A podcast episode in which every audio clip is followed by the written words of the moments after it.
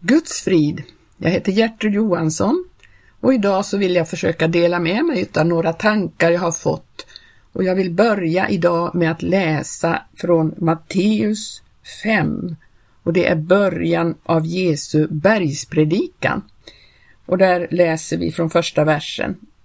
När han nu såg folket gick han upp på berget och sedan han hade satt sig ner trädde hans lärjungar fram till honom då öppnade han sin mun och undervisade dem och sade Saliga är de som är fattiga i anden, ty dem hör himmelriket till. Saliga är de som sörja, ty de skola bliva tröstade. Saliga är den saktmodiga, ty de skola besitta jorden. Saliga är de som hungrar och törstar efter rättfärdighet, ty de skola bliva mättade. Saliga är de barmhärtiga, ty dem ska vederfaras barmhärtighet. Saliga är de renhjärtade, ty de skola se Gud. Saliga är de fridsamma, ty de skola kallas Guds barn. Saliga är de som lida förföljelse för rättfärdighets skull, ty dem hör himmelriket till. Ja, saliga är ni när människorna för min skull smädar och förföljer er och sanningslöst säger allt ont mot er. Glädjens och fröjden er, ty er lön är stor i himmelen. Så förföljde man ju och profeterna som går före eder. Vi stannar där. Det här är ju väldigt kända ord när Jesus eh, talar och när han, dessa saligprisningar är ju väldigt kända ord från Jesus. Jag tänkte vi ska titta lite på det idag. Eh, jag tänker på vers 2 där, det står så här, då öppnade han sin mun och undervisade dem och sade. Varför står det så betonat att han öppnade sin mun?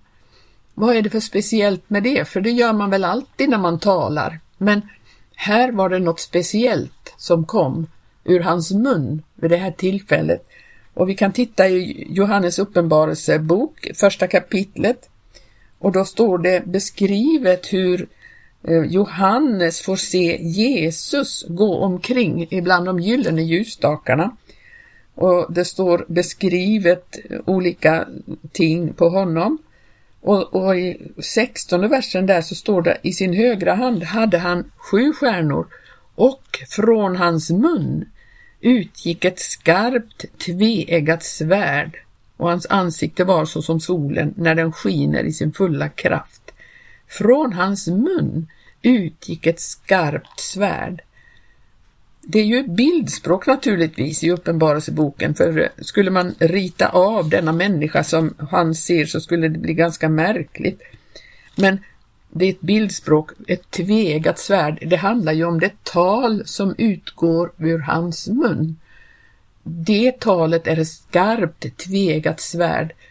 För när Jesus verkligen talar eh, och förmedlar kunskap, då åtskiljs gott och ont, sant och falskt och eh, allt sådant som eh, kan vara gråzoner annars. Men när Jesus talar, då blir det skarpt skillnad på vad som är vad. Och det är det som händer här, för Jesus talar om vem som är salig. Och jag vet ju att människor tänker på ordet salig och då tänker man att det är ett tillstånd utav högsta lycka, utav, eh, man kan vara eh, rusig av lycka och det är det man tänker när man pratar om att en människa var salig över någonting. Men jag har tittat på det, för jag, man förstår ju av de här orden att det kan inte vara det som orden salig betyder i de här eh, meningarna som Jesus säger. Utan det måste vara någonting annat. Därför att han talar ju att de som sörjer, de som är hungriga och törstiga, att de är saliga. Det är väl inget lyckligt tillstånd att vara sörjande eller eller hungra och törsta och så vidare. Eller att bli förföljd och slagen, misshandlad, baktalad och allt det här. Det är väl inte saligt, tänker vi människor. Men Jesus talar om vem som verkligen är salig Och om man då slår upp en ordbok, eh, Svenska Akademins ordbok, så kan man hitta där naturligtvis är, dagens uppfattning om ordet salig, det är precis vad jag har beskrivit här. Men om man tittar längre ner så finns det också andra betydelser av salig. Eh, det till exempel kan vara någonting att man är salig, det befordrar andlig välfärd, står det där. Eller evig gudsgemenskap, att man är riktig, alltså i religiös mening, att man är from och, och nyttig, god och som lever i gemenskap med Gud. Och eh, Det kan också betyda räddad, frälst och så vidare. Detta ordet salig. Och naturligtvis så förstår vi att Jesus vill lära människorna här vad som är en riktig, ett riktigt förhållningssätt till livet här. Ehm, vi behöver beakta de här orden och se saliga är de som är fattiga i anden, till dem hör himmelriket till. Vad betyder det? Jo, det betyder att man hela tiden är i behov, man har ett behov och det, man är salig därför att då är man öppen för att ta emot av Herren, anden. Vi är fattiga i anden, vi behöver mer av honom. Vi behöver hela tiden mer och därför så kommer vi till honom med, eh, vi är inte mätta eller nöjda utan vi behöver mer av honom och detta behöver vi varje dag. Dem hör himmelriket till, de som förstår att de ingenting har i sig själva, utan är fattig och vi behöver av honom allting. Och saliga är de som sörjer.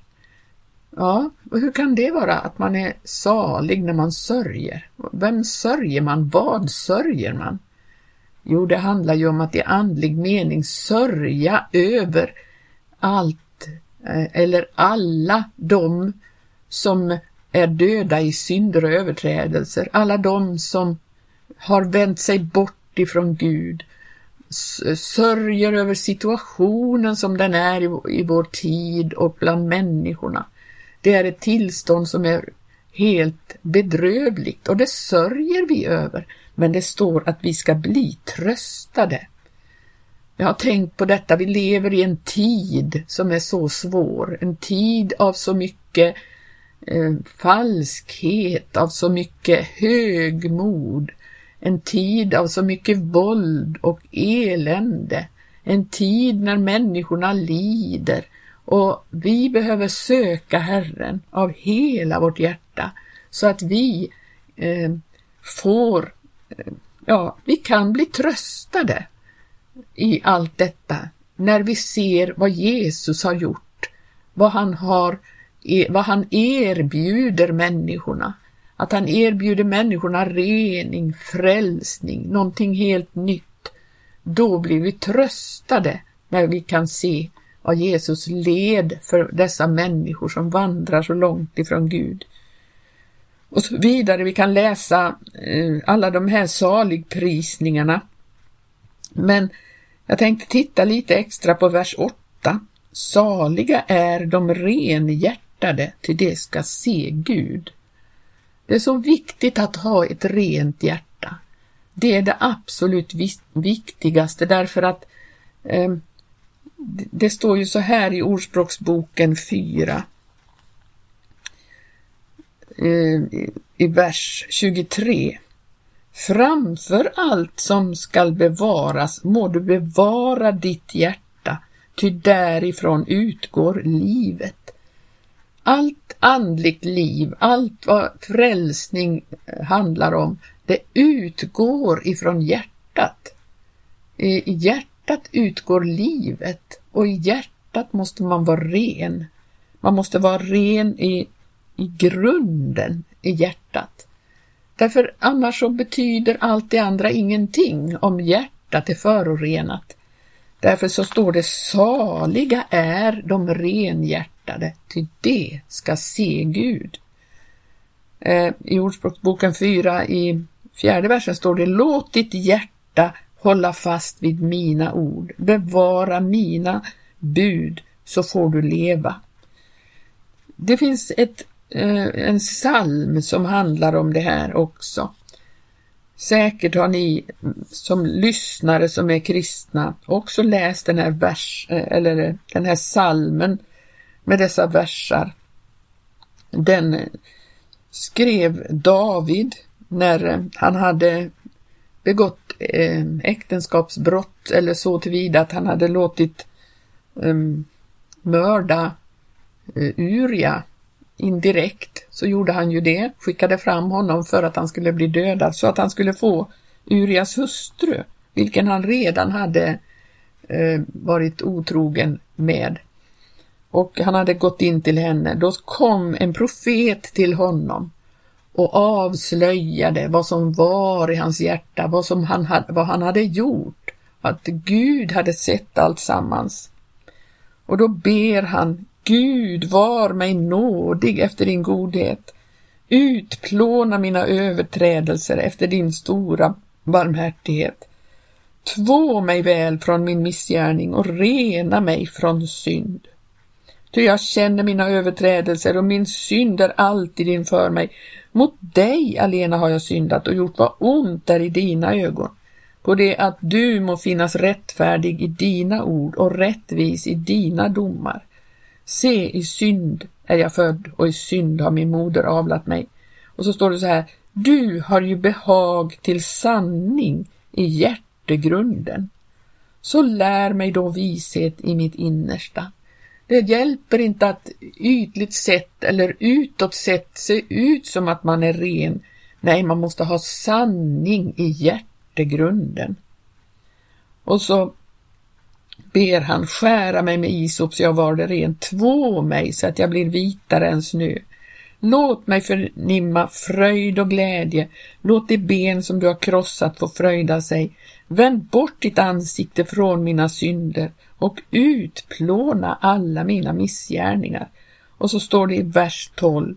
Skapa i mig Gud ett rent hjärta och ge mig på nytt en frimodig ande Förkasta mig inte från ditt ansikte och tag icke din helige ande ifrån mig. Låt mig åter få fröjdas över din frälsning och uppehåll mig med villighetens ande. Då ska jag lära överträdarna dina vägar och syndarna skall omvända sig till dig. Och så vidare. Och i 19 versen, det offer som behagar Gud är en förkrossad ande, ett förkrossat och bedrövat hjärta ska du, Gud, icke förakta. Här kommer det igen detta med att vara bedrövad, att sörja. Man kanske sörjer över sin egen falskhet, över sin egen, eh, ja, allt detta som finns där och som ibland kommer fram. Men skapa i mig Gud ett rent hjärta, ber David. Han förstår att han inte kan Eh, göra det goda av sig själv. Han säger inte bara förlåt mig Gud och jag lovar att jag aldrig mer ska göra en sån här sak. Han förstod att det kan jag inte lova. Så, så fördärvad är jag.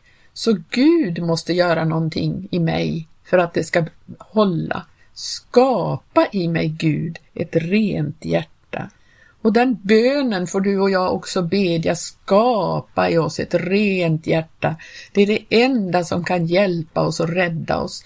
Det är att vi bevaras ren på, på det viset att Gud har fått göra ett verk i hjärtat och att Guds ande får råda eller bo i våra hjärtan. Eh, det är det enda som kan hjälpa oss. Eh, det är så viktigt att vara tvagen, ren och vit. Eh, I Hesekiel så står det om att, att eh, i kapitel 36 och 26 så står det så här, och jag ska ge er ett nytt hjärta och låta en ny ande komma i ert bröst. Jag ska ta bort stenhjärtat ur er kropp och giva er ett hjärta hjärta av kött. Ja, och jag ska låta min ande komma i ert bröst och så göra att ni vandrar efter mina stadgar och håller mina rätter och gör efter dem. Det är ju det absolut viktigaste i vår tid, det är att vi har det rätt ställt med Gud.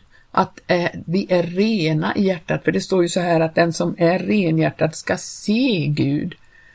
I den här oroliga tiden vi lever i idag finns det någonting som är viktigare än detta, att vi har allt rätt ställt med Gud. Du och jag måste ha det rätt ställt. Vi kan titta på alla andra och vi kan titta och tycka och döma alla andra och tycka att de borde detta och de borde vara sådana och sådana. Men vi själva måste ha ett rent hjärta. Vi själva måste vara, vara i rätt ställning inför Gud. Att vara salig är ju att vara i rätt ställning inför Gud. Att förhålla sig på rätt sätt inför Gud. Det är så viktigt att vi renas och har vi syndat så ska vi göra som David gjorde, bekänna inför Gud och på det viset eh, rena hjärtat på nytt igen. Om någonting har kommit in och förorenat i detta så finns det ju en väg och, en möjlighet. Det står ju så här i Johannes första brev, eh, vers 5 och detta är det budskap som vi har hört från honom och som vi förkunnar för er att Gud är ljus och att intet mörker finns i honom. Om vi säger oss ha gemenskap med honom och vi vandrar i mörkret så ljuger vi och gör inte sanningen. Men om vi vandrar i ljuset så som han är i ljuset så har vi gemenskap med varandra och Jesu, hans sons blod, renar oss från all synd. Om vi säger att vi inte har någon synd så bedrar vi oss själva och sanningen är inte i oss. Men om vi bekänner våra synder så är han trofast och rättfärdig så att han förlåter oss våra synder och renar oss från all orättfärdighet. Om vi säger att vi inte har syndat så gör vi honom till en ljugare och hans ord är icke i oss. Nej, vi måste träda fram i ljuset så som David gjorde. Han bekände omedelbart när han fick ordet som avslöjade hans hjärtas innersta. Då erkände han med detsamma, ja det är sant, jag har syndat, särskilt emot Gud själv. Och han bekände och så fick han rening. Och det är det du och jag ska se till att vi alltid är eh, tvagna, rena i Jesu blod. Eh, vi, vi måste också vandra i ljuset. Så det är det vi ska göra. Om vi vandrar i ljuset så som han är i ljuset. Vi, vi ska vandra där, där ljuset lyser in så att vi omedelbart upplever och känner att nu har det kommit in någonting mörkt, någonting som förorenar. Gör vi inte det om vi vandrar i halvdunkel, i halvmörker, så kan vi tillåta oss både det ena och det andra och det kanske inte ens avslöjas för oss eh, ens för vårt eget hjärta vad som har hänt. Men om vi vandrar i ljuset, då har vi gemenskap med Gud och då har vi gemenskap med andra människor som på samma sätt vandrar i ljuset. Vi kan titta i, eh, ja det är väl också i första Johannes brev. Nej, vi ska titta i Timotebrevet. Timotebrevet. Eh, Första Timotebrevet 1 och 5. Ja, nej, det var inte det jag tänkte på. Ja, utan eh, ja, det, det, handlar om det här med att vandra tillsammans med dem som av rent hjärta åkallar Herren. Ja, det var i andra Timotebrevet, Timotebrevet 2 och 22.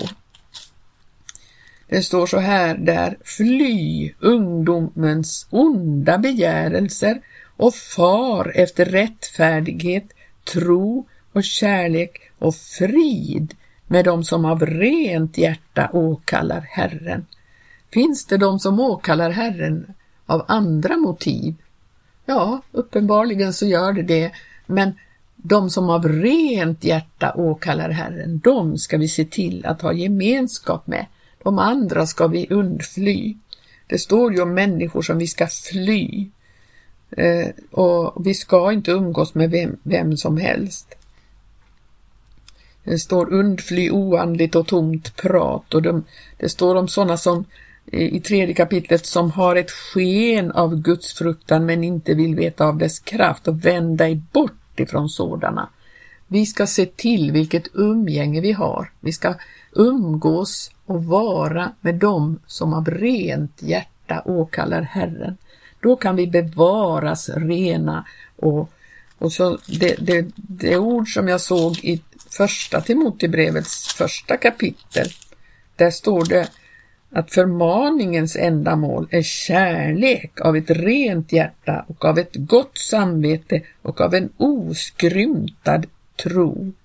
Från dessa stycken har somliga farit vilse och vänt sin håg till fåfängligt tal. Människor som vill vara lärare i lagen fastän de inte förstår ens vad de själva talar eller vad de ting är som de har sådan säkerhet orda om. Det är ju så i vår tid, i, i den religiösa världen, i, även bland de kristna så finns det så oerhört mycket, um, vad ska man säga, ordstrider. Det finns så mycket lärostrider och det finns så mycket som gör att det blir så dunkelt för oss. Vad är vad och hur ska vi orientera oss? Nej, vi måste umgås med dem som av rent hjärta åkallar Herren och det, att då ta emot förmaning, det är det, därför att förmaningens ändamål är kärlek av ett rent hjärta och av ett gott samvete och av en oskrymtad tro. Vad viktigt att du och jag kan bevaras rena på vandringen, att du och jag kan umgås med renhjärtade människor. Som, därför det finns så mycket skrymteri, så mycket avund, förtal, det finns så mycket ont. Även i den så kallade kristna gemenskapen. Men eh, låt oss rena oss, rena oss också genom att umgås med hans ord. I, i första Petri brev så står det om det. Det står att detta med eh, Ordet renar oss också. Petrus första brevs första kapitel och 22 versen. Rena era själar i lydnad för sanningen till oskrymtad broderlig kärlek och älska varandra av hjärtat med uthållig kärlek.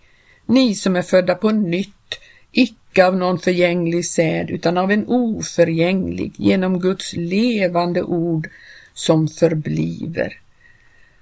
Och så står det i andra kapitlets första vers, så lägg då bort all ondska och allt svek, så och skrymteri och avund och allt förtal. Ja, vi ser att det är inte lätt att eh, orientera sig idag, men ser vi till att vi inför Gud har ett rent hjärta hjärta, då kan vi också ha gemenskap med dem som med, på samma sätt med ett rent hjärta åkallar Herren. Och Gud välsigna dig som har lyssnat idag och jag hoppas att du har kunnat få ut någonting utav mitt lilla bibelstudium här idag. Så återkommer vi om en vecka och så får vi se vad Gud vill lägga på hjärtat den gången. Gud välsigne dig.